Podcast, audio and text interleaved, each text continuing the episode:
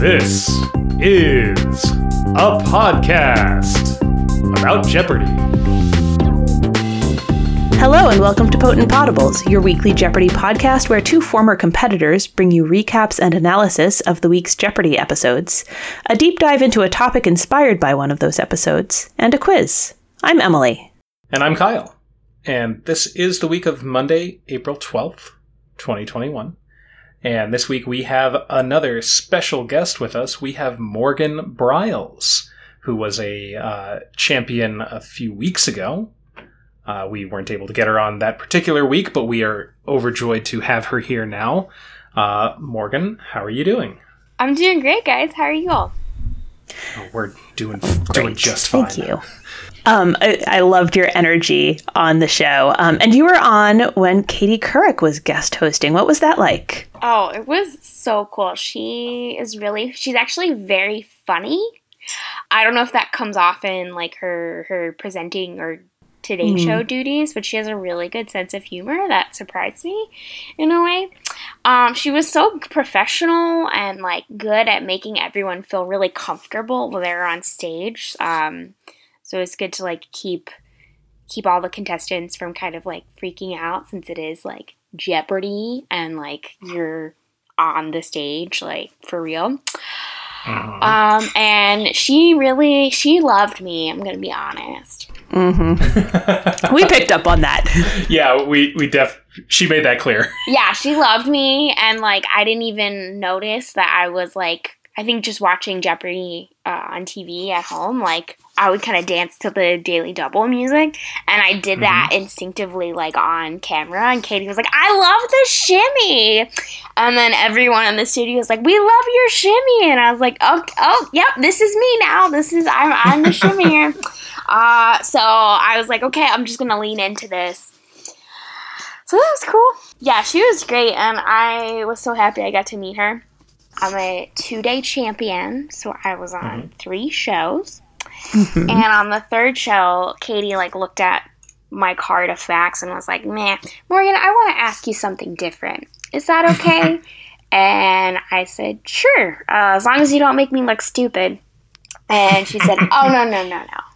I would never try to make anyone look stupid unless they're politicians who deserve it." right? She's so cool. Um, and then, so I didn't know what she was going to ask me about, but then, you know, on like national TV, she was like, You're so young and smart, Morgan. Do you think that's because you're a librarian? And I was like, Uh, whoa. so I got to like talk about my parents and my dad, and I heard my dad cried a lot after watching that episode. So, mm. yeah, so that was cool. Yeah. Um, so I guess that kind of brings up a, a, question of like, were you able to have watch parties? I, you know, obviously we gathering in large groups is not advisable still. Um, so what what did that look like for you? Yeah, so um, my you know they have like the Jeopardy publicity team tells like all your you know, whoever you want them to tell. And uh, I'm a proud Agnes Scott College alumna, which is a women's college in Decatur, Georgia. And so they told like their alumni office and um, like the class because I'm class of 2014, so like their class officers, they were like, we're gonna throw a Zoom watch party for everyone in our class to watch you. Um, and so I watched with like a bunch of people that I haven't seen in years uh, via Zoom, and so it was really cool. Just for like kind of the, it was like a mini reunion in a way. Um, so it was good to see all them, and then also they were like, of course, really excited especially yeah. when I won yeah, and then course. when I won again, you know. Um, so that was great. I did a couple Zoom watch parties actually with different groups of people. So well, that's fun. Mm-hmm. That's awesome. Yeah. Cool. Well, uh, shall we jump into the games? Yeah, let's let's go for it. Okay. So, on Monday, April 12th, we have the contestants Allison Means, a software sales executive from Coral Gables, Florida, Drew Fox, a bartender originally from Toronto, Ontario, Canada, and Dennis Chase, a biotech project manager originally from Hyannis, Massachusetts, whose one day cash winnings totaled $25,900. And in the Jeopardy round, we get the categories art and artists, former websites, American food and drink, geography and also lakes, What? What are they doing? Uh, six letter synonyms with S in quotation marks, and Drew's Clues on Famous Families, presented by Drew Barrymore. Talking about Hollywood families. Clues, clues. I can't think of a more perfect person to do that category than Drew Barrymore. Yeah, Yes. she did awesome. She, Yeah. you know, this is not directing criticism at anyone, but sometimes the like celebrity reading of clues kind of falls flat. Doesn't necessarily, you know, hit the right kind of tone or just doesn't work out well. I thought she did awesome. And sometimes they're Mm-hmm. very slow, like Sting on one of my shows.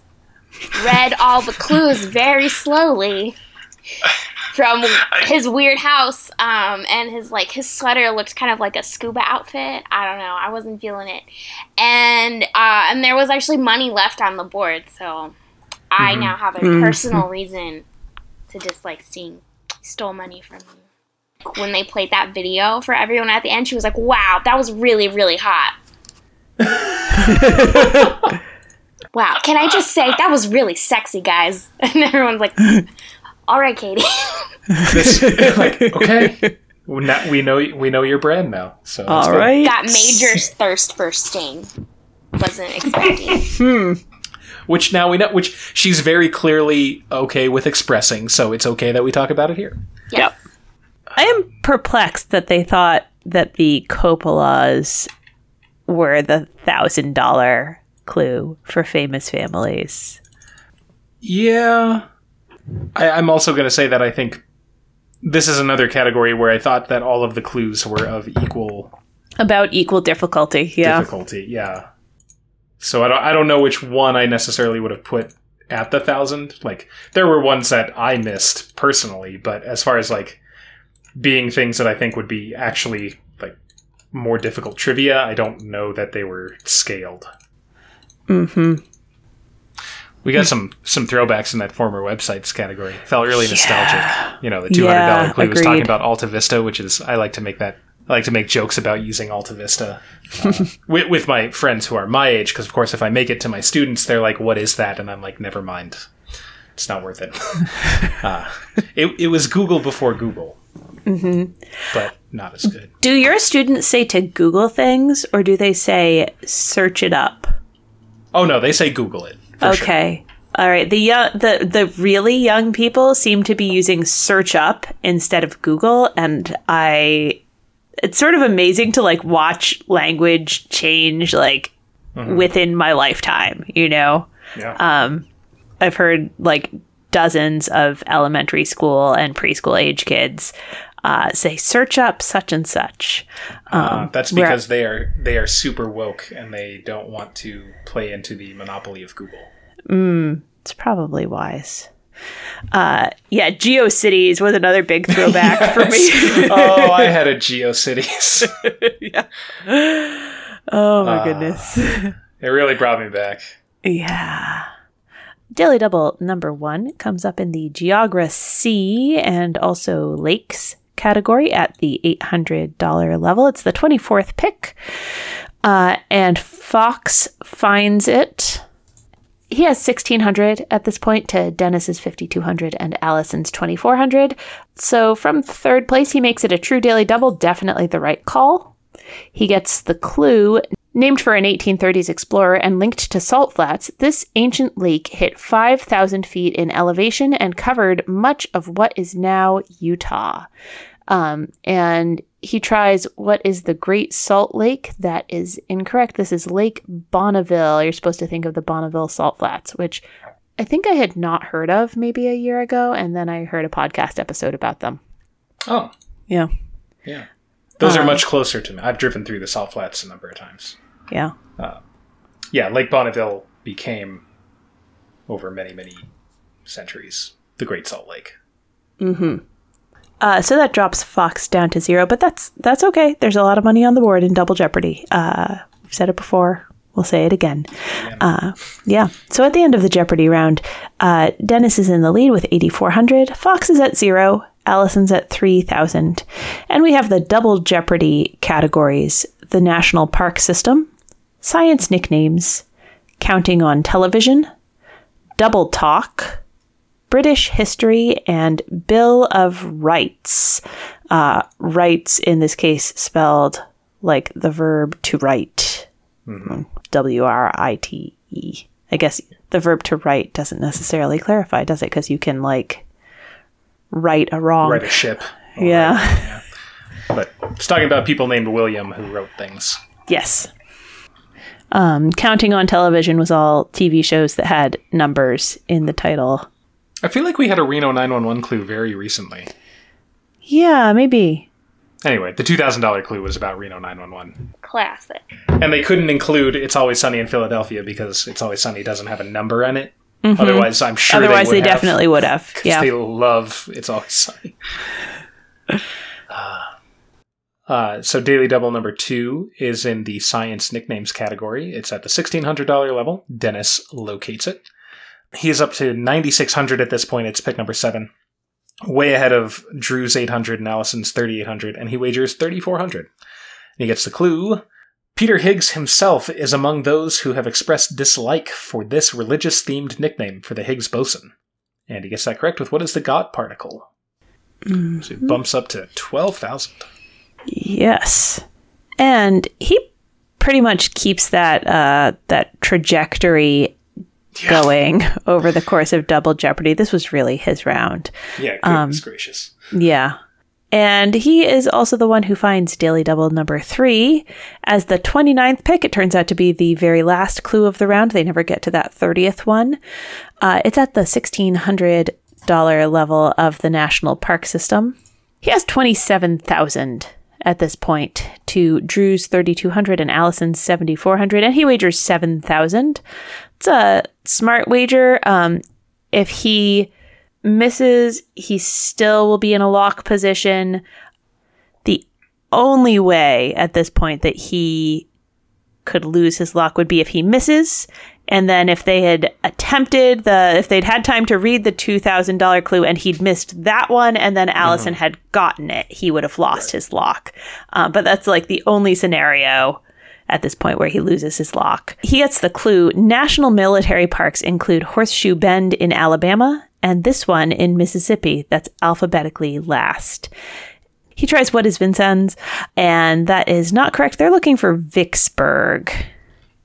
Um, so he does drop down, but he's in still a lock position as uh, as the round ends. So at the end of the double Jeopardy round, Dennis, like we just said, is in a locked position at 20,000 even. Fox is at 3,200 and Allison is at 7,400. So this game is double locked, actually. Yeah. Yeah. Yeah. But everyone, assuming they don't bet bigger than they should, is stuck in their positions.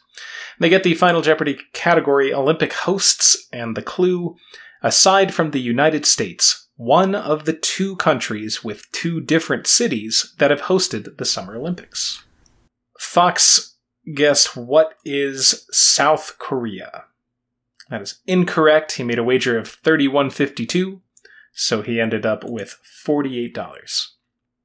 Allison wrote what is Australia, which is correct.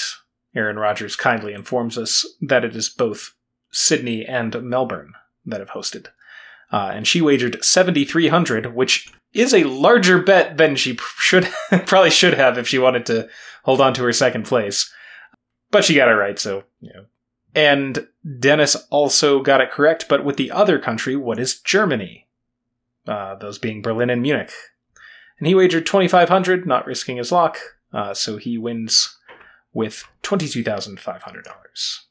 That's right. I could not remember which countries uh, this was. I think because I got kind of muddled thinking about mixing Winter Olympics in. I haven't differentiated those very well. For the ones I was alive for, they're well differentiated, but but for the ones that I sort of learned from a list, I just sort of know there wasn't there were Olympics there. Sure. And they all put Olympic host cities though, which is good, right? Even though we Yeah, got it wrong, it's true. like South Korea has hosted two Olympics, so he's not wrong. He's on the Mhm. right track. Yeah, it's nice when it's like when you can feel like, oh, I got it wrong, but it was a viable guess, you know? Right. So on Tuesday, April 13, we have the contestants Eric Lowe, a pastor from Northridge, California, Nora Webster, a meeting planner from Chicago, Illinois, and Dennis Chase, a biotech project manager originally from Hyannis, Massachusetts, whose two day cash winnings total 48400 And we have the Jeopardy round categories Vice Presidents, Battery Life, Western U.S. Cities, Going Stir Crazy, Title Waves, and Fostering Unity. Unity in quotation marks. Uh, they started out in that title waves category, and I mean the the way the the Jeopardy writers wrote that was was clever. Uh, Mhm. They stuck to the theme. Every one of them, you know, had to do with titles, and a number of them made like puns about sweeping or or tsunami or whatever. The four hundred dollar clue, though, in the 1960s, these Midwesterners earned five NFL championship trophies. Uh, no one, no one gave that a guess. That was the Green Bay Packers. You knew they were gonna have Packers be an answer when he was hosting.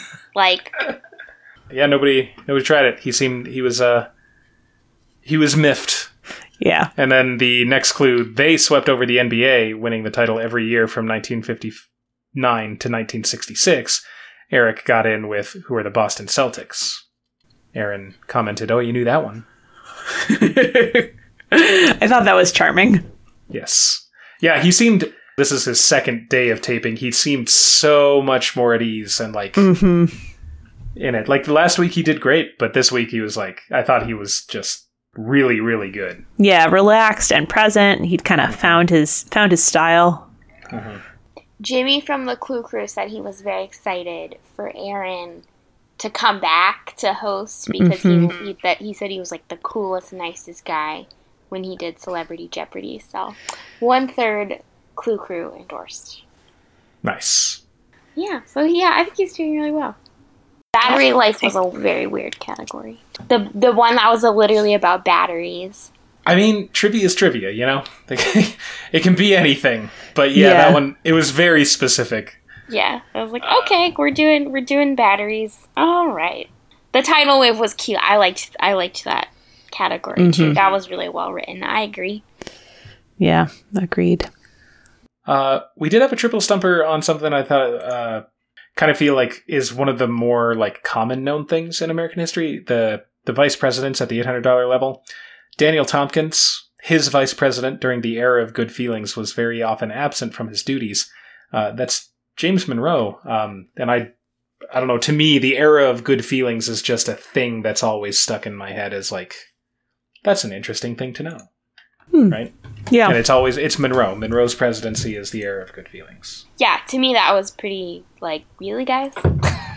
Mhm. Yeah, I, it just surprised me. I mean, you know what you know, and sometimes you know it and you just can't pull it. That happened to me plenty of times. But anyway, uh, Daily Double number one is in the Western U.S. cities category. Uh, it's at the six hundred dollar level. Dennis finds it.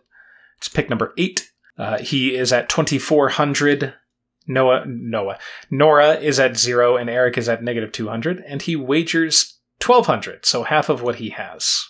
And he gets the clue: take the five eighty from Reno to the four thirty one, and you'll see the majesty that is this body of water. And they showed a picture, and uh, he gets it right away. That is Lake Tahoe, which, if you've ever been to Lake Tahoe, you would recognize that immediately. It is very distinctive and gorgeous. It's so beautiful. Yeah.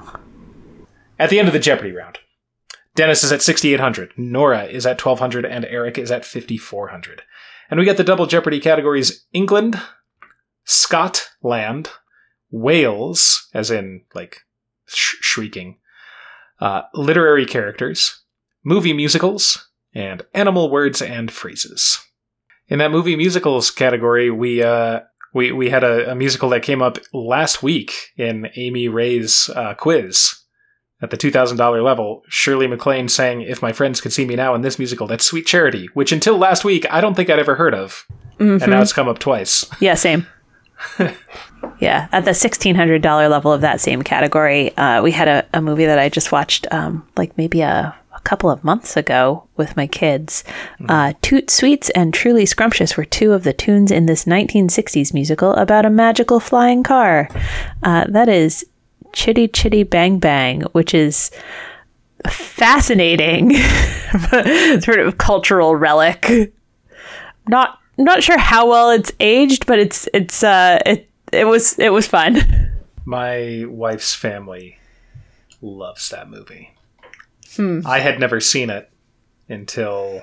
I mean, were we already married when I finally watched it with them? Maybe, maybe we were, maybe we hadn't gotten married yet. But I was like at least 20 years old. And I, I, maybe my experience is not is, is unique, but I think as someone approaching it as an adult with no nostalgia, it's not very good. I don't think it holds up. yeah, uh, you might not be wrong. It's nice having a category about screaming during this stressful last year we've had. So I was like, Oh yeah, yeah, agreed. literally about whales. Yeah, they understand. so I appreciated that. I also have not ever seen Chitty Chitty Bang Bang, but my parents loved it when they were young. But they never mm-hmm. subjected us to that. We watched Darby O'Gill and the Little People a lot, which is another Okay. really old Disney movie. But Don't know that one at all. Sean Connery's in it, and Huh. it's about it's about a leprechaun. So All right. it's one of those old Disney movies, so you can watch it with your kids too. All right, I bet it's on Disney Plus. It is. It is. Yeah. All right. There you go. I'll track it down. Uh, Daily Double number two comes up as just the third pick. It's in Animal Words and Phrases, which they started at the top of and worked their way down. Found this one at the $1,200 level. Nora finds it. At this point, she has 2000 to Dennis's 6800 and Eric's 5800 and she makes it a true daily double as well she should. And she gets the clue, it's an umbrella shaped mushroom and she knows that is a toadstool. Um, when I think Toadstool, I think of the Mario character Toad. Oh yeah. Like I don't like and like the fact that I know Toad is in the name, but like the fact that it's an animal d- does not register. So, I know that feeling. mm-hmm. Yeah, Yeah. So Daily double number three is at the other end of the round. It's pick number 28. Uh, Nora finds it. It's the $1,200 level in Wales. At this point, she is at 9,600, but that's third place behind Dennis's 13,200 and Eric's 18,200. Uh, they all had a good double jeopardy. Mm-hmm. Uh, and she wagers 4,000. She gets the clue this synonym for a mournful cry is the title of a landmark beat poem from 1956. And she knows it. She gets it with What is Howl? Mm-hmm. oh, I was glad to see her come back in Double Jeopardy. It was a Yeah. it was a really good Double Jeopardy round. I was like, yeah, Nora, she got it. Mm-hmm. Yes. It was, very, it was an impressive round just pretty much across the board. Mm-hmm.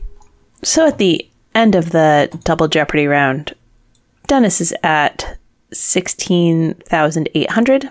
Nora's at thirteen thousand six hundred. Eric's at eighteen thousand two hundred. And we have the final Jeopardy category, astronomy. And the clue, as Huygens dis- observed in 1656, a weapon in this constellation contains a nebula, one of a few that can be seen with the naked eye.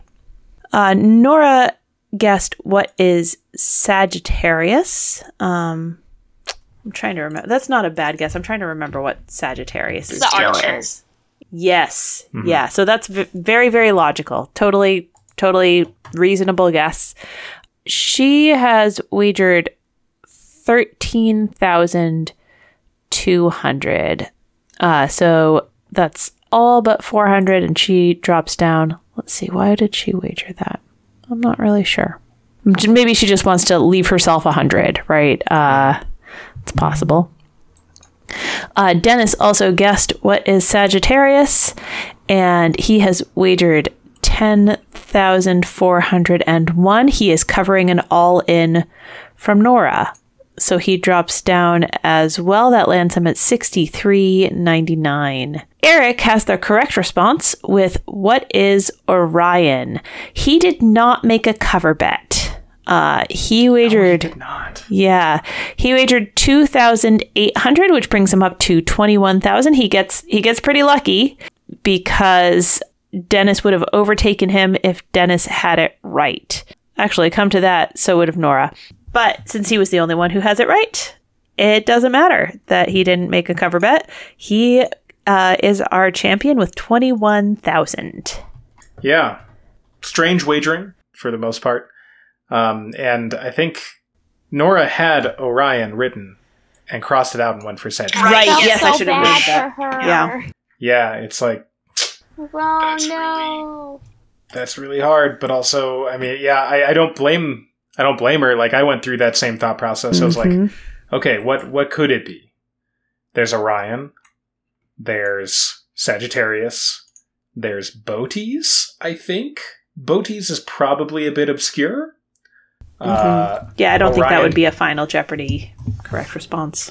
yeah, Orion seems to be the obvious one, but perhaps Sagittarius is the the like the right answer, but a trick. But I like I I spent time with it, and I was like, I've I think I've heard of an Orion Nebula, so I'm, that's what I would have gone with. Yeah, But like Men in Black. yes, Yeah, that's Yes, what that's I right. always think That's of Men in Black with the where they're looking for the the nebula or whatever the galaxy Galaxy's in Orion's belt, Orion's but it's on belt. it's on the Mhm. cat. Spoiler alert for a twenty year old movie. Wait, Wait, what? Anyway, uh, on Wednesday, we have the contestants Patrick Hume, a project manager originally from Stoneham, Massachusetts, Carrie Statham, a retired homeschooler from Willmar, Minnesota, and Eric Lowe, a pastor from Northridge, California, whose one day cash winnings total $21,000. And we get the Jeopardy round categories Caribbean geography, also a Batman villain, biblically inspired book titles, The Letter of the Lawn, Hodgepodge, because they didn't want to say potpourri, and one syllable adjectives.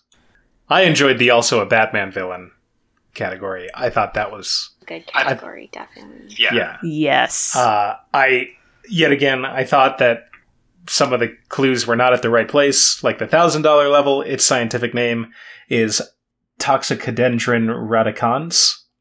Patrick got it. That's poison ivy. I was waiting for that clue. I was waiting Mhm. for a poison ivy clue the whole time. Yeah, I thought Joker's going to be at 200 and then I was like there'll be like Penguin, like Poison Ivy, Two-Face. Those were the ones I Mm-hmm. Was expecting. Yeah, we had. We also had Scarecrow, and we also had Egghead. To me, that should have been a thousand dollar clue because I like, had not heard of that one. I I'm not a big yeah, Batman 'cause there aficionado, wasn't but that was new to me. Catwoman or the Riddler or any of the yeah. So yeah, Egghead that should have been the one thousand dollar clue. Agreed. anyway. The penguin one, it was it was a little tricky. They picked an obscure penguin species. I think Mm-hmm. they made that one a little harder than than it might Right. ordinarily be. Yes. Exactly. Agreed. The $800 level is where we find Daily Double number one in this uh, in this category. Um, Carrie finds this one at the ninth pick and makes it a true daily double with a thousand. Uh, Eric's at 800 at this point, and Patrick is at 2000. And she gets the clue. Translating the name of a Philistine god mentioned in Second Kings gives this 1954 novel about castaways its title. And she knows that one. It is Lord of the Flies. Beelzebub, I think, is the name that is being translated. I learned Yeah. a lot in that biblically inspired book titles. So I was like, oh, I didn't know that's where that comes from.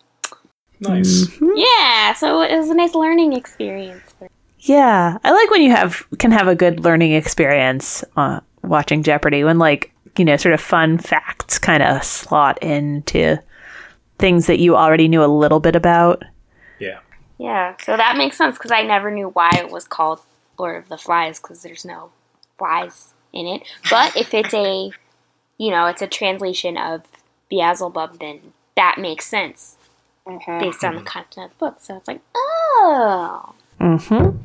So at the end of the Jeopardy round, Eric is at twenty six hundred, Carrie's at 5,800. Patrick also is at 5,800. And our double Jeopardy categories are three named celebrities, old occupations, math talk, warm thoughts, what is your major? Major is in quotation marks here, and malfunction. We almost had a miss, like an unfortunate miss in that major category at the $800 level. The clue is this Seattle Sounders are one of the 27 teams in this organization. Uh, Eric rang in and said, What is the MLS? Which, that's not incorrect, but major is in quotation marks, so you have to say major. Uh, but he catches it in time to say Major League Soccer. Yeah, good good catch there. I keep forgetting that Sarah Michelle Gellar is married to Freddie Prinze Jr. I think I was I'm young enough where like I remember when they were dating and when they got married. It was like, oh my god, that's so cute. And then they were in yeah. Scooby Doo together because he was they were Freddie and Daphne, which was cute. And like I think about it and I'm like, I'm so happy they're still married, you know. So I think about Mm, them yeah. as like they're like a celebrity marriage success story from when I was like a tween, you know. So Mm. I can never forget. I guess is what I'm saying. it's too important to me. I can never forget. Yeah, the the pop culture of when you're a tween will be like with you for trivia purposes forever. Yeah. hmm I felt like the math talk category was more like legitimately mathy than a lot of uh, a lot of Jeopardy math categories. Like you, you had to actually know like the math stuff. Uh, Yeah. Often they'll say a category is math, but then the clue will talk about math, but you don't really need to know anything math related to get the correct response. You know, it'll be like yeah, you it's know, like you come- tangential to math. Yeah. yeah.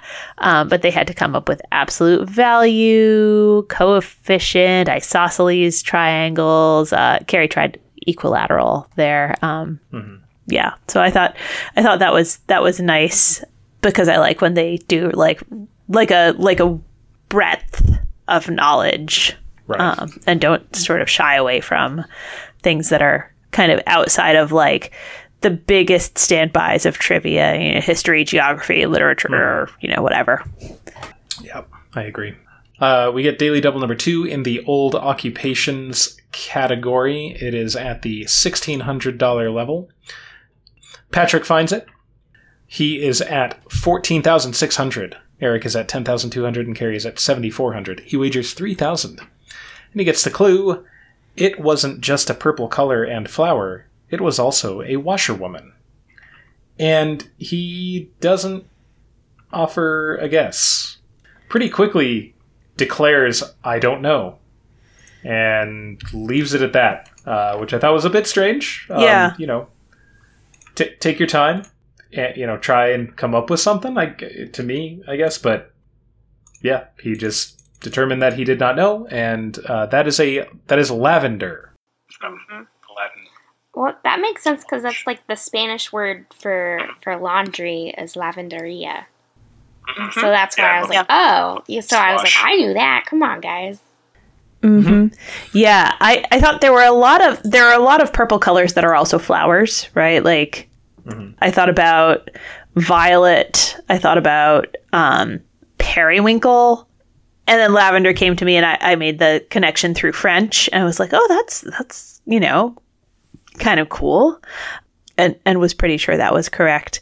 Um, yeah, I was I was surprised he didn't attempt a guess. Um, Yeah, even if you're pretty sure you don't know, it's probably better to like try to s- keep thinking about it until you run out of time.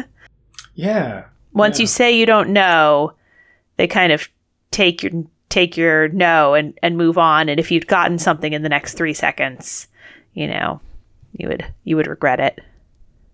Daily double number three is at the sixteen hundred dollar level of malfunction.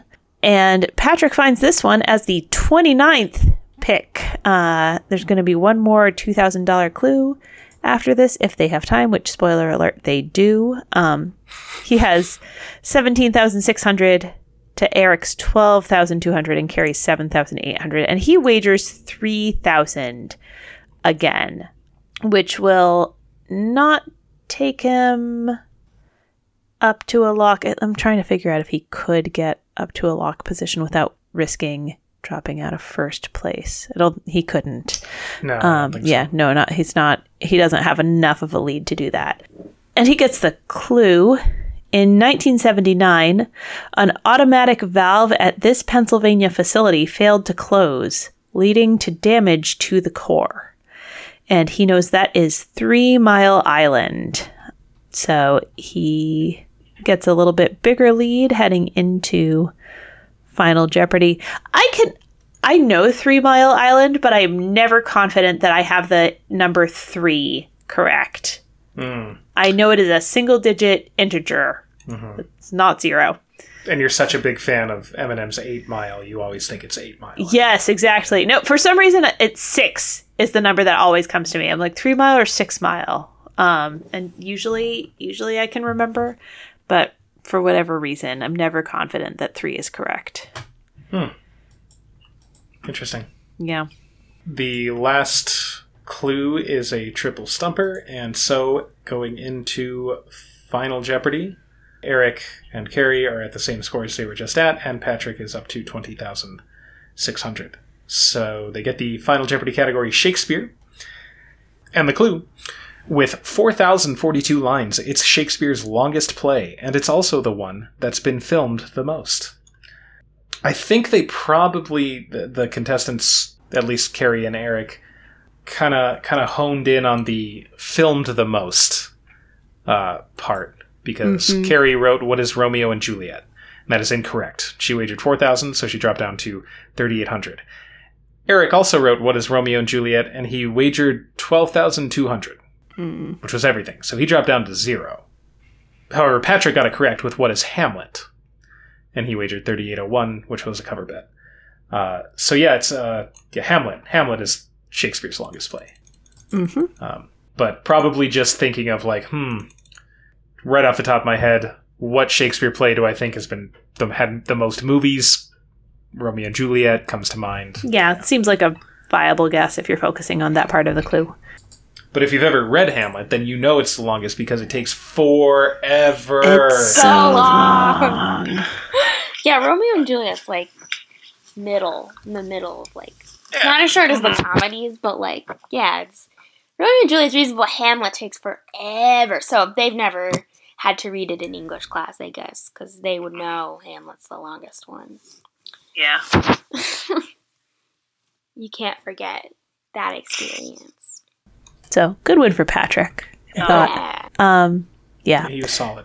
hmm So on Thursday, we have the contestants Lindsay Wilcox, a teacher from Louisville, Kentucky, Mark Dorosin, a civil rights lawyer from Carrboro, North Carolina, and Patrick Hume, a project manager originally from Stoneham, Massachusetts, whose one day cash winnings total $24,401. And we have the Jeopardy round categories Head for the Light, Auction, The President's Airport, this is how we duet. It's Friday night, and I feel all right. Mm-hmm. I like that one. It's A adorable. lot, of, a lot of times we shake our heads at the at the Jeopardy writers, but that one was good. I Yeah, would have no, I loved to like- hear Alex say it. Yeah. Oh yeah. Yeah. When he got those categories, that would be really funny. Yeah. Sorry to bum everybody out. Yeah. It's fine. No, you're right. We've all had those thoughts Ah, from time yeah. to time. hmm Yeah, and you never you never knew with with Alex when these kinds of things happened whether he was going to like get it and like do it just right or whether it would be like it was sailing over his head, you know. Right. yep. Oh, I felt bad for Lindsay um, in the "It's Friday Night" category. The at the six hundred dollar level, the clue was take a trip to Flavortown with Guy Fieri on this Food Network show, DDD for short. She knew all the three Ds, but she put them in the wrong order. She guessed what is dives, diners, and drive-ins. Uh, Patrick got the rebound on that. It is diners, drive-ins, and dives. Yep. That was a bummer. Yes. Flavor Town.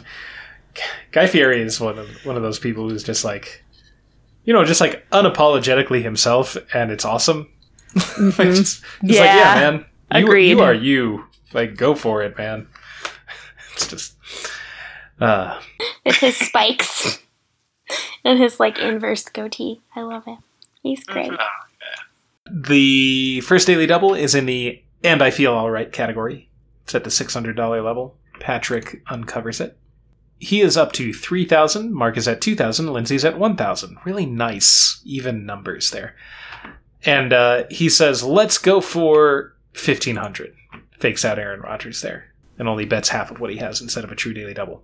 He gets the clue: this chemical compound can make things explode, but not your heart, where it eases pain, acting as a vasodilator. And he gets that correct with what is nitroglycerin. I liked that they cleared the entire right half of the board before doing the left half of the board. I can't remember if they went to commercial right after clue number 15, but I appreciated like the nice clear three columns. Very clean, yeah. yeah. Uh, it, it's not as satisfying as like starting at the left column, going straight down it, and then kind of working to the right. But it, but I, I, I appreciated having you know being halfway through with like with three empty columns on one side and three full columns on the other. so, at the end of the Jeopardy round, uh, Patrick is in the lead at 8,100, Mark is at 3,000, and Lindsay is at 3,400. And the double Jeopardy categories are historic weapons, doing movies and TV, burned books, gems and jewelry, capital C, C in quotation marks, and money slang. Burned books was more about like manuscripts Mhm. being burned than about. I assumed that it was going to be about like you know censorship and stuff. Right. Librarians, we've got banned books week every year. Mhm. So I was like, I'm ready for this, you know? And then it was Yeah. like Mhm. mad spouses who burned manuscripts. It's like, oh, okay. Technically it's true, but Yeah. My mom's a librarian too. oh, cool. We've done banned book stuff. Oh yeah, yeah. Yep, every September, banned books week. Yep. She has a uh, she has a sweat uh, a sweatshirt that says librarians the like the thin red line between you and the FBI or something like that. Oh, oh, okay, nice, nice. Like going back to the Patriot Act when it first started. yeah, something like that. Yeah. Yeah. She was like, yeah, I, I don't know if I've ever told you this, but in our training, we're like we're taught that if law enforcement comes and asks for like you know checkout records, that we're supposed to go in the back and just Destroy destroy, Destroy them. Yep. just like shred it all, I love that. like get rid of it. Yeah. like, oh wow, Yes. wow, my mom's an anarchist. This is awesome. Yeah. Patriot privacy is like number one. So. Yeah, that's so cool. hmm It's a little off topic from the burned book, but I feel like it's in the same kind of vein. Yeah, yeah, Yeah. exactly. hmm I thought that was wild that Lindsay didn't know the Daily Double, but she knew Lapis Lazuli. Mm, yeah. Like, girl, I felt. I mean, I felt bad because she probably just blanked on it. Mm-hmm. Yeah, that, that daily double was at the twelve hundred dollar level of gems and jewelry. That's the twenty fifth pick, and uh, she had sixty six hundred at that point. Uh, to Patrick's nineteen thousand seven hundred and Mark's ten thousand two hundred, and she wagered four thousand and got the clue. The most prized of these flashy gems are the black ones. The actual colors can vary from New South Wales, Australia, and they had a picture of this kind of rainbow flecked stone. She tried what is an onyx, but they were looking for opal. That's an opal. Um, yeah, but she knew lapis lazuli, right? Like so. she'd also got in the eight hundred dollar level uh, that a garnet is uh, is an Arizona ruby, which I'd I'd never heard that before. I'd never heard that either. I know it's the birthstone of January. Yeah, like it's also Yeah. yeah. but I didn't think of it as like it's called that. Yeah. I wonder if she I feel like there's a couple ways you can go wrong on that daily double. You could see black ones and overthink it, you know, and, and go to onyx. Or also onyx and opal are both like four letters starts with O, so I feel like those are easy to switch if you're like a cer- if your brain is like a certain kind of like, you know, kind of verbal style. Mm-hmm. Yeah. But I felt for her there. Yeah, I'm sure she kicked herself right afterwards. Yeah. She's like, oh, they even have a picture. Opalescent. Oh my gosh. Yeah. Yeah, that that happens. We get the third daily double. It's pick number 29 in the capital C category. Uh, also at the $1,200 level, uh, Lindsay finds this one too. She's at 5,800. She's gotten it back a bit. Patrick is at 21 or 20,100. Mark is at 10,200. She wagers 2,000, which is a, a fine wager. A fine wager to stay in the game for Final Jeopardy. Uh, it's too little if you want to try and compete. I mean, Patrick is way ahead at this point anyway, so. But the, the the option to try and compete for the win is to bet it all here. Yeah. Or like all but a dollar if yeah, you really if you, if you want to make know. sure you stay in for final, you can leave a hundred or whatever. But anyway, she wagers two thousand. She gets the clue. This capital lies on the banks of the world's longest river, and she gets that because that I feel like was the easiest one in the category. She gets it right with what is Cairo. Mhm. Again, I'm sure she's like, ugh, like, probably uh, should have bet more. Yeah. You know, So at the end of the double jeopardy round, Patrick has a lock game with 22,100. He got that last $2,000 clue to pull ahead. if she'd bet it all, she'd have been at 11,600. 600 and And- oh, it wouldn't have been a lock. Yeah, that's true. It wouldn't have been a lock. It would have been. Yeah. Mm-hmm. It would have been not a lock by a hundred dollars. Yep. Yeah, so Patrick is at 22,100. It's a lock game. Mark's at 10,200. Lindsay's at 7,800. And we have the final Jeopardy category physics and the clue modern formulations of Newton's two most famous equations both begin with this quantity that's measured in newtons. Lindsay has gotten it correct with what is force. F equals ma is the one that comes to mind for me. I'm not sure what Newton's other most famous equation is. Yeah, force equals mass times acceleration. Let's see, what's the other one? Newton famous equations. It's the law of gravitation. Oh, yeah, okay. That makes sense.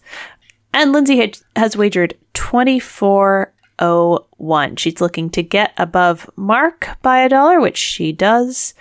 Mark, uh, he had what R, and then R was crossed out, and he changed it to is. And then he had like one character almost written, and I couldn't, it looked like it was. Uh, Aaron Rodgers read it as n- nothing. I wonder if he saw thought it was a zero. I thought it was a G. I thought he was maybe heading toward something about gravity, and I, I thought maybe he was hoping that like G might be sufficient if that was what they were hoping for. Yeah. Um, yeah, he wagered ten thousand, so he drops down to two hundred, and he'll finish in third. And Patrick, with a lock game, had the correct response, what is force, and a zero wager, so he stays at 22,100 and is our champion going into Friday. I would have bet zero too, so Patrick made the right choice. Yes. well, in a lock Yeah. position, when it's close enough like that, it's like you, you can wager a thousand. I guess if you get it right, you get a thousand more bucks. Which, yeah, I'm not knocking. You know, not shaking my head at a thousand dollars, but hmm you know you're coming back. You it at that point for for me, like when I had a lock game and I could have bet a little bit, I just did zero because I was like, I don't want to think about this. Yeah. And like lot the, thinking. the risk of getting the math wrong and dropping within range, I think would Yeah. terrify me. yeah, I was like, uh, I think I think I could bet up to two thousand, but it's like whatever. I'll just bet zero, take the money I have. I'm good, hmm and guarantee I come back tomorrow. You know, Yeah. So Mark's a civil rights attorney, so he's actually the real winner in all this. that's that's right. He gets to leave and go ho- go back to a, a, a job that he's like, you know, doing good. Yeah. Yeah. So, good game, bud. You're the real hero. And on Friday, we have the contestants Danielle Henry, a marketing professional from Seattle, Washington, Dakota Lupo, a documentary filmmaker originally from Baldwin, New York, and Patrick Hume, a project manager originally from Stoneham, Massachusetts, whose two day cash winnings total $46,501. And the Jeopardy round categories are countries in the dictionary, dietary matters, history on ice, parts of the whole, the birds, and the bees, with B in quotation marks. Chuckle, chuckle, chuckle. I sort of got annoyed at the whole dietary matters category stuff, and there was a, there were a couple of fad diet things in there. Mm-hmm. It's like I'm sorry, like people get enough of that without Jeopardy amplifying it, but it's okay. Yeah. It's knowledge that exists in the world. Right. It's like we know about doomsday cults, yeah. not not because we think we sh- like we should join one, but because it's trivia to know, you know. Yep. yeah. And yes, I am equating fad diets to doomsday cults. Yeah, I think that's I think that's fair. I don't Equally know, like. I uh, which is like which has killed more people? I don't know. That's it's an hard to interesting tell. question. Yeah, Someone do the math. we'll never know really. yeah. I would have done bad in this round if I was a contestant. They were hard for me. Yeah, So thankful that I was watching it on my couch because I would not have done well. yeah. There's some days that are like that. Like wow, wow. I just I just missed all of that. Mm-hmm. Mm-hmm. Parts of the whole turns out turned out to be about golf, which I was like, where are they going with that? Uh, I mean, it is a family show, Emily. especially with the birds and the bees right next to it. right, right. like, what are you doing? uh, yeah, no, I, I, I uh, am not a big golf aficionado, so I, I struggled with that category a little bit. Yeah. Yeah, but they did okay. Yeah, Daily Double number one comes up in the History on Ice category at the $600 level, and it's the 14th pick. Danielle finds this one and uh, makes it a true Daily Double. She has 1200 to Patrick's 2800 and Dakota's 1400. And she gets the clue. In 1969, the Manhattan broke through ice between Baffin Bay and Point Barrow, Alaska, to traverse this Arctic passage. She tries what is the Bering Strait, but that's not correct. Uh, the Northwest Passage is what they're looking for here. I mean, in school, we were taught the Northwest Passage was like a myth. Yeah. yeah. So I'm like, what? That's that's exactly the thought I had because I that I asked a question in a quiz a couple months ago about the mythical Northwest Passage, which I guess you would ha- you would need to have made the Northwest Passage like the Manhattan did in 1969. Yeah. You would, Yes, you would have to have broken through the ice in order to create that. Whereas back in the day when explorers were looking for it, didn't have the kind of power to do that. Right. Mm-hmm. They Yeah. just got abandoned by their crew in the Hudson Bay. That's right. Mm-hmm. Mm-hmm. but yeah, so I was I was like, what? I thought that wasn't supposed to be real. But yeah, I guess I mean Baffin Island. I mean it. It checks out when you think about it, but mm-hmm. I I would not have guessed that. Yeah. I No. probably would have said Bering Strait too. Yeah. Mm-hmm. So at the end of the Jeopardy round, Patrick's in the lead with 7,200. Dakota has 2,600. Danielle has 1,800. And we get the double Jeopardy categories European Geographic, Blow Paris. How many? How many Paris categories? It's getting really excessive at this Yes. point. Latin phrase book, chapters in nonfiction books, dissecting the lyrics, and Native Americans. I found chapters in nonfiction books to be really hard. it was not my day this time. Mm-hmm. Yeah, I didn't take classics. I took German in school, so Latin phrase book also Yeah. not my strong suit. Yeah, I don't.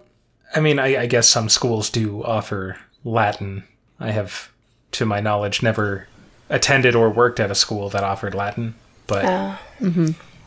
My high school had Latin, and I was foolish, and I took German instead. ah, how dare you take a living language I know, right? Instead of a dead one? It was very popular. Like it was Spanish had the most students, but then followed by Latin. I think because um, the the theory was that you would do better on your SATs. So that's why a lot of people took it, not because they had like they were like wannabe classicists. And then French and then German was at the very bottom. So I was like, I want to keep this program alive. This will be my language Ah, that I learned that's in really high school. that's noble of you. That's good. Thank you. Spe- As a music teacher who is constantly having to advocate for the existence of a program, I admire that and appreciate that when students take that on themselves, even though that shouldn't be their responsibility. Aw. But that's, I digress. That is not what this podcast is about. That's what my other podcast mm-hmm. is about. Let me tell you.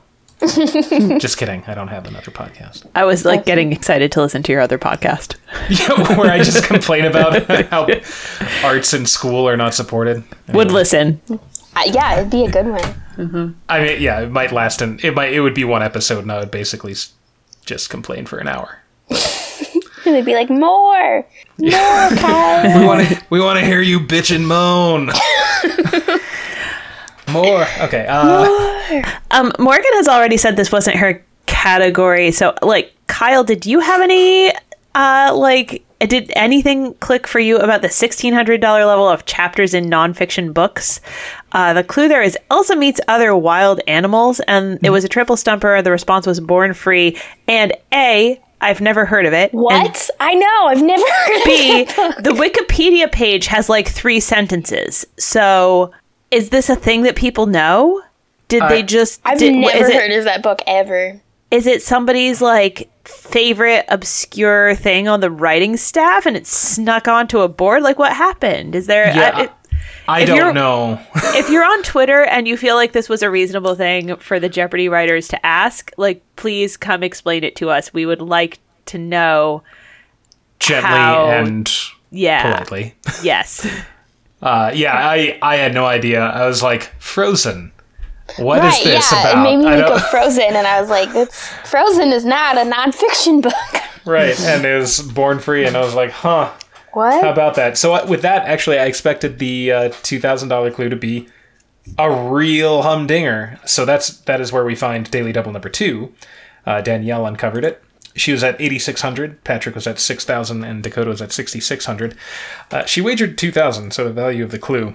Which uh, honestly, if I had gotten that and having followed, you know, Born Free, I'd have been like, "Eesh, I don't know, uh, maybe zero, I don't know, uh, or five, whatever the minimum is." She gets the clue Everest summit, May 10, 1996, 29,028 feet.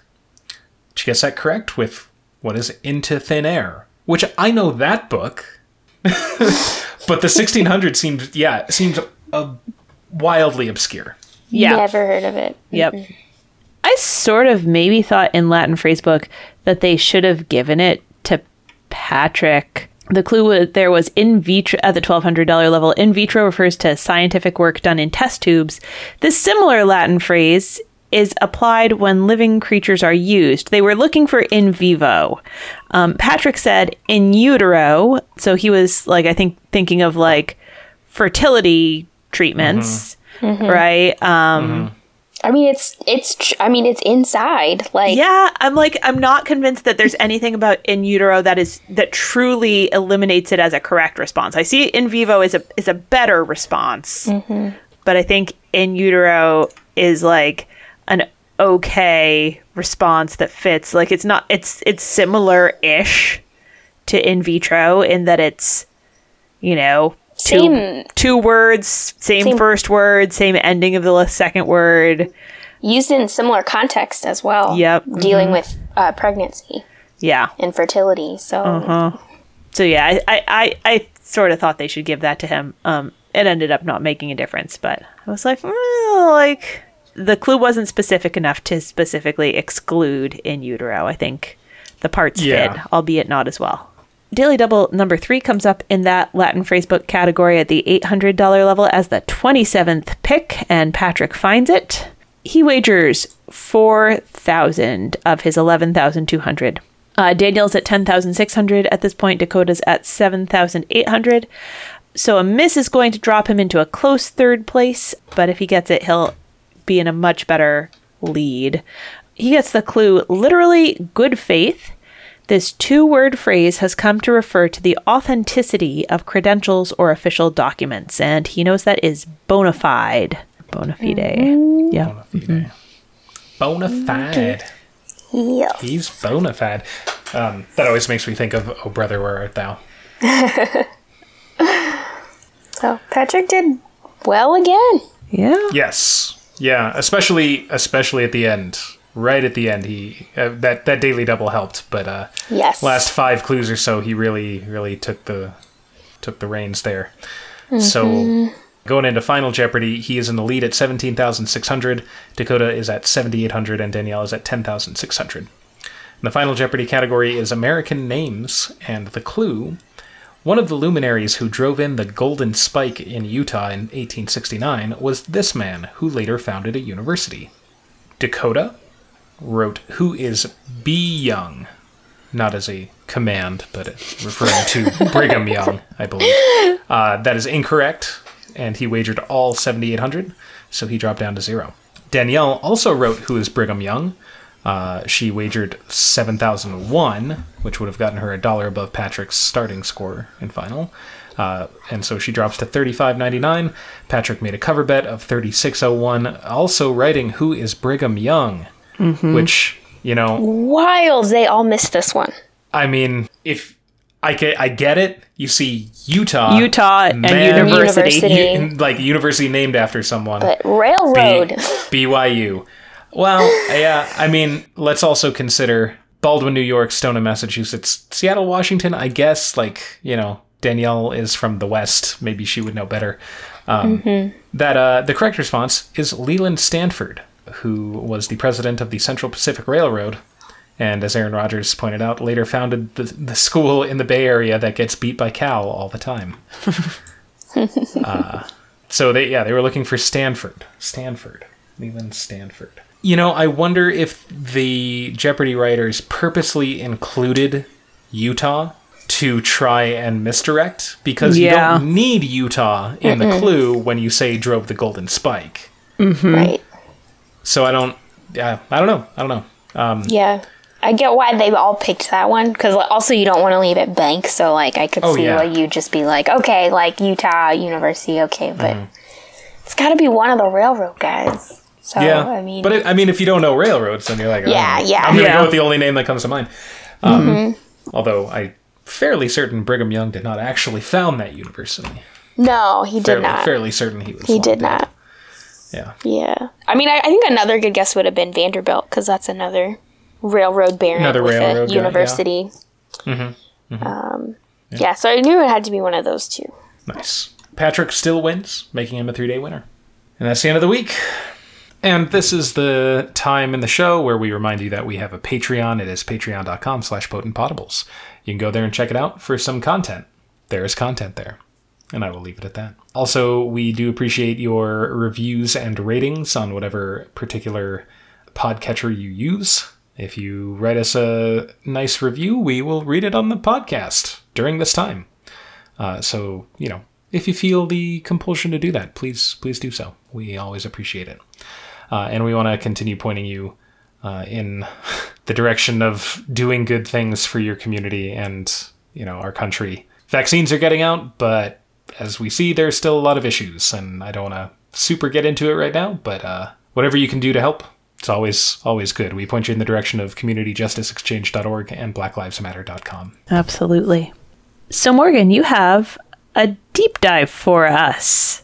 I do. Should we try to guess that? Is it is it something from this week? Is it something from one of your games? We can try and guess it if you'll if you'll kind of. It's from this week. from this week.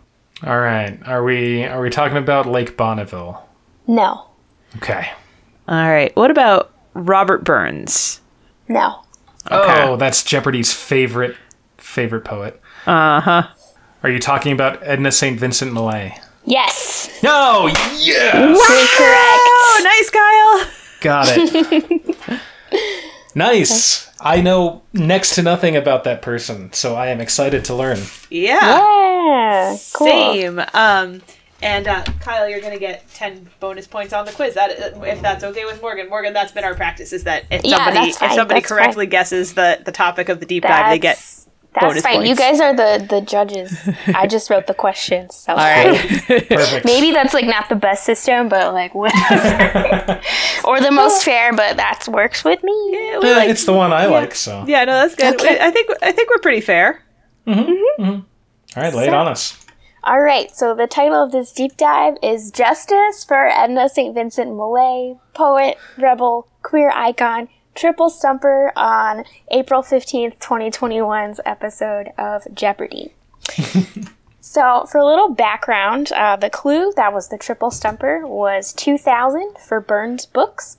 And the clue is this poet's manuscript of Conversation at Midnight burned at both ends in a hotel fire and she rewrote it from memory. Who is Edna St. Vincent Millay? Yes. Who was she? Let's take a look. So, Edna St. Vincent Millay was born February 22nd, 1892, in Rockland, Maine. Her mother and father split up when she was young, and she was raised by her mom with her two younger sisters. They didn't have much money and they did move around a lot while their mother put herself through school to become a nurse. Their mom, Cora, encouraged her daughters to be headstrong, well read, and independent. Edna even chose to go by Vincent as a young girl, which angered some of her school teachers.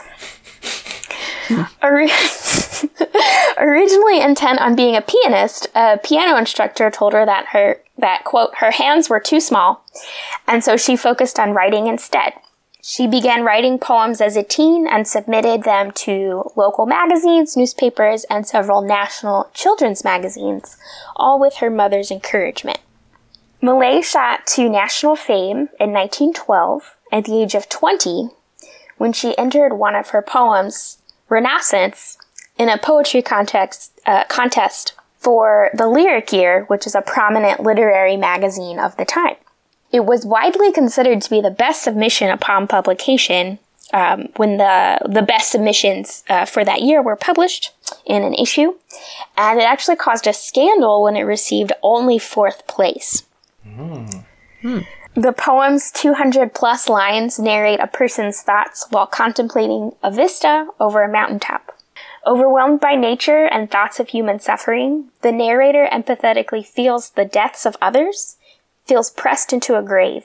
Friendly rain brings the narrator back to the joy in life, the rebirth or renaissance of the title. It's a beautiful, po- beautiful poem, and it's personally one of my favorites. And the fact that she wrote that when she was 20 is like, wow, I haven't done anything with my life. Oh, tell me about it. Been a national literary star. She was also well known for her and very emphatic readings of her poems in person. She would do these all around um, New York City and in her towns in Maine. And at one of her readings slash performances, a famous, pa- a well-known patron of the arts offered to pay for her to attend college. So that's pretty pretty good. nice. Uh, in 1913, Millay attended Vassar College in Poughkeepsie, New York. She was 21, so she was a bit older than the typical Vassar student. Vassar was a bit different than what she was used to uh, in her life with her mom.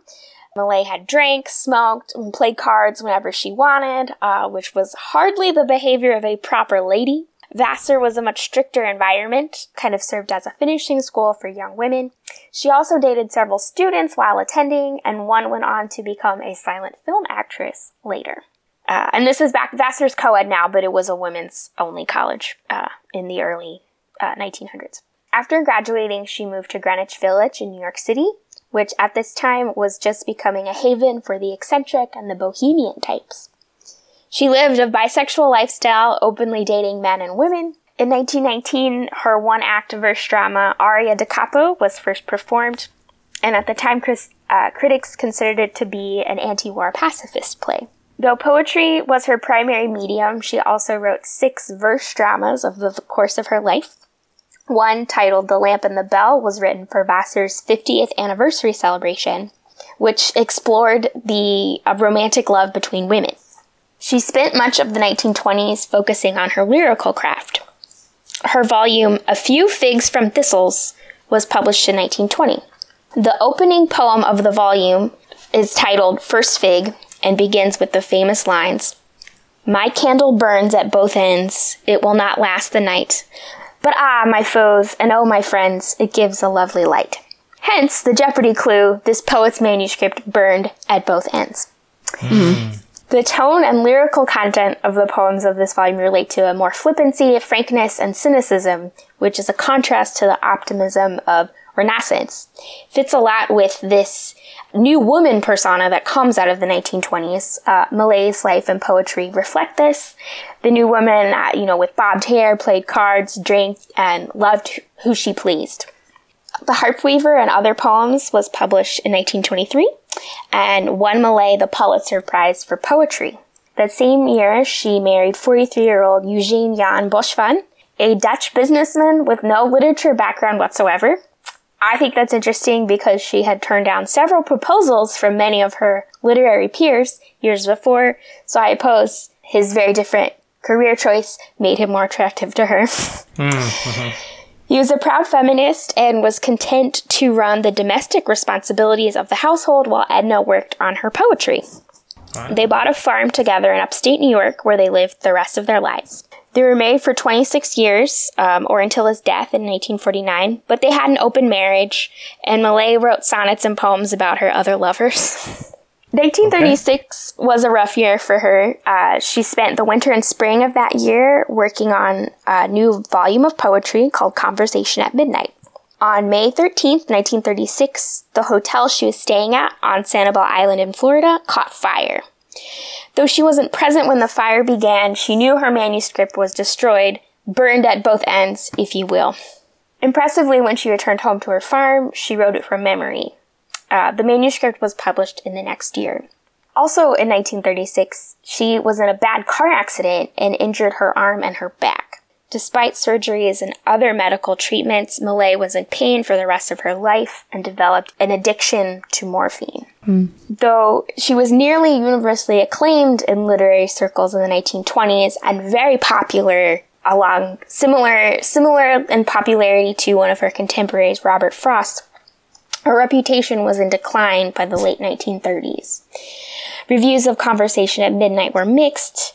Though she was a pacifist when she was younger, she was very pro allies and pro fighting fascism in World War II, which is an overall, which is not necessarily a bad thing, but she wrote a lot of kind of bad poetry that was supporting mm. the Ally cause, um, and it seemed almost propaganda esque, and that wasn't popular with a lot of folks. Um, she wrote a lot of sonnets and in verse, so you know most of her poems rhyme. Um, and they have specific meter, often in blank verse, but not always. So her style of poetry wasn't cool anymore.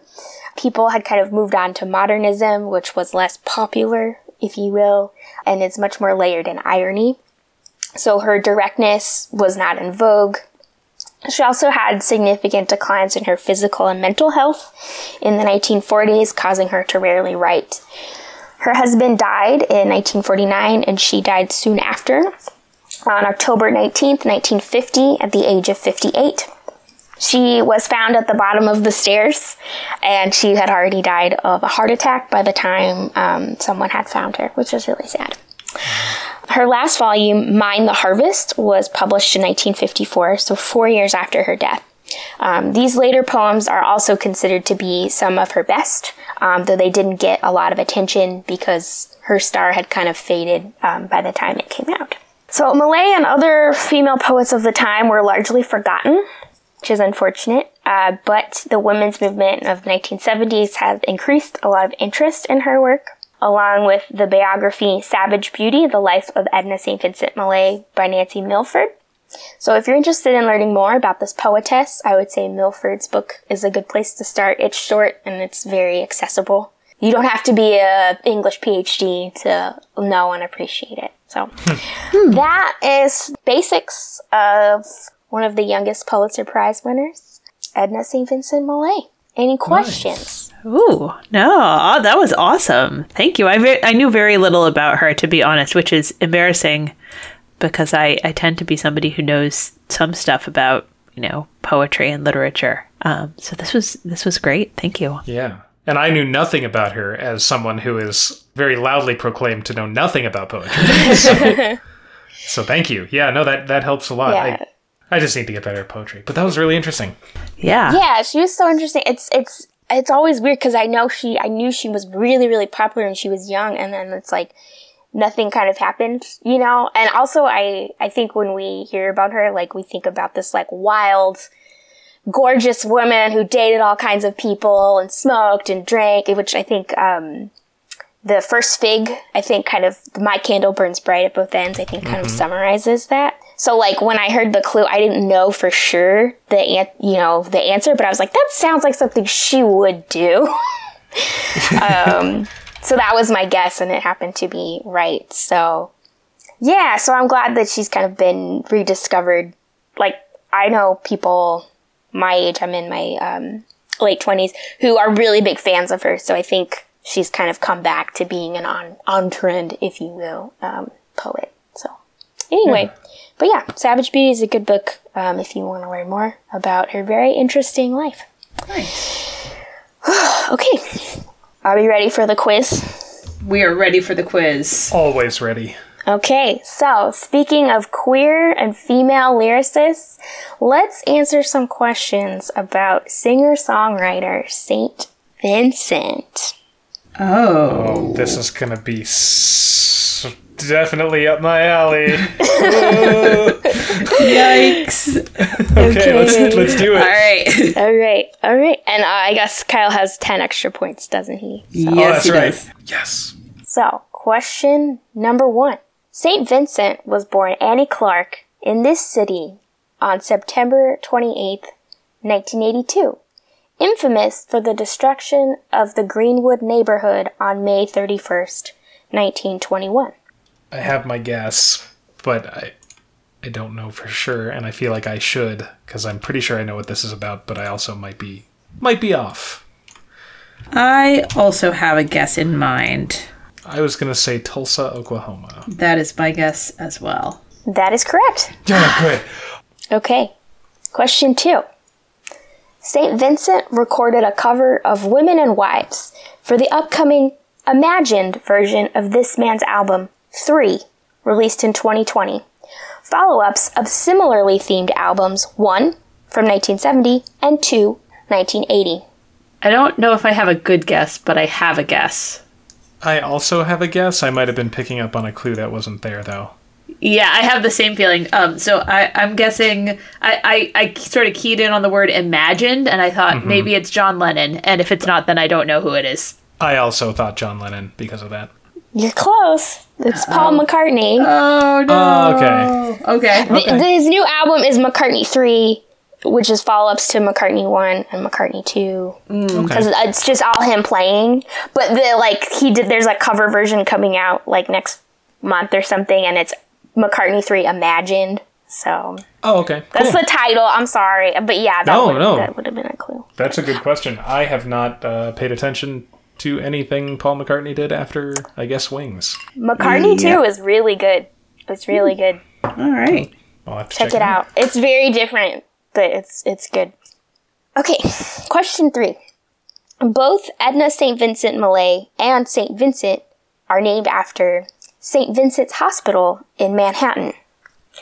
Annie Clark chose this name uh, as a reference from the Nick Cave song, There She Goes, My Beautiful World, in which Cave laments the death at St. Vincent's Hospital of this Welsh poet. Well, if there's a Welsh poet, I have a guess. Samesies. Uh, And I, you go first. So if I'm way off, I'll just say I don't know. switch to pass. Um, uh, I when I hear Welsh poet, I think Dylan Thomas. So that's I my also guess. thought Dylan Thomas. Yes. That's correct. Okay, good. Who- I was Can, like- any, can anyone name another Welsh poet? No. But yeah, he had a big bender in New York City and he died at St. Vincent's Hospital. So Huh. okay, interesting. Yeah. This is embarrassing. I sang a setting of a Welsh poem by some contemporary, I think, female Welsh poet, and I have no idea what her name is. I remember the name of the composer, but not the name of the poet. And Emily, in your defense, composers are much more important than poets. Mm-hmm. Okay, question four. St. Vincent attended this New England college for three years before dropping out, which counts John Mayer, Paula Cole, and Howard Shore among its alumni. And Quincy Jones, that's another one. Oh, I, I have a guess. I am Quincy trying to Jones. trying to find something to latch on to. Quincy Jones? Hmm. I have a guess, actually. Um, my guess is uh, Berklee. Yeah, Berklee College of Music, College of Music. in, in Correct. Boston. Yeah. Okay, It's good. like you gotta be careful. You gotta say the right Berkeley. Yeah. yeah, Berklee College of Music, not Berkeley College of Music. Berkeley. Yes. Yeah, It's spelled different, but yeah. it is spelled different. Yes, Mm-hmm. uh, I strongly consider trying to go there. Okay, question five. St. Vincent released an album with former Talking Heads frontman David Byrne. Like many punk bands in New York City in the late 1970s, Talking Heads frequently played shows at this famous East Village venue. Okay, I have a guess based on very little. Um, I think I also have a guess, although I'm trying to like get uh get it exactly correct in my head because I'm uh worried about like an embarrassing like mi- like slip of the tongue. Anyway, you go ahead, Kyle. That I that I have cover. Okay, I have no idea if this is associated with punk music now. Uh, the only the only like venue I could possibly think of. You said East Village. That makes me think of the Village Vanguard. All right. I am thinking it might be CBGB. And it's CBGB, you are correct. I have never heard of that. what? I uh, the embarrassing slip of the tongue that I often uh, the, I mean I don't know how often it comes up, but BCBG is a separate thing, which is also a sequence of four letters. Um, You don't want to do But, a yeah. diners, drive-ins, and dives like Yeah. Yeah. or Yeah, no, I've never heard of that. okay. All right, we are both at forty points. Yes. that makes. Guessing, uh, guessing the deep dive really helped you out there, Kyle. It got it did. Did I needed it. All right, do we have a category for our final question? The category for the final question is Grammy Awards. Oh no. All right. Well, there's one strategically correct thing to do when Which you're is to bet tied, it all. Which is to bet it all. So I'm betting it all. Uh, so am I. All right. All right. Question six for all the marbles. St. Vincent won the Best Alternative Album Grammy Award in 2015 for her self titled album. She was the first female solo artist to win since 1991. Who was the 1991 winner for this award who refused to attend the ceremony? Okay. Um Everyone who's coming to me is like way too late in the 90s. I was alive in 1991, but not paying that much attention to pop music. I just made a whole bunch of podcast listeners feel old. Um, sorry, guys. okay, I, I have a name and I'm not sure it's right, but I have a name. Okay. All right. I have a name. I made you go first on the last one, so I will go first. Um, I'm guessing Sinead O'Connor. Oh my god. I actually was also gonna say Sinead O'Connor. And that is correct. Oh yes! Oh yes! Oh nice! I was like, I know almost nothing about Sinead O'Connor except it's the right time period, and I, mm-hmm. sh- I guess she seems like someone who wouldn't have gone. Yeah. yeah, uh, she tried to get her. She was nominated for four awards, and she tried to pull her name for consideration. wow. So, yeah, I like you know. So I hope that was like I was like, yeah, I'll put in that that she didn't want to go because I feel like that that makes Yeah. you think, okay, who would hate something like this? Mm-hmm. Mm-hmm. Exactly. Yeah. That's Yeah. the only thing that pointed me to her. I was like, I, guess- I remember she was kind of like counterculture mm-hmm. My brain spent a long time helpfully offering me Alanis Morissette, uh, Mine too. and then Yeah. it Too switched early to for her. Bjork.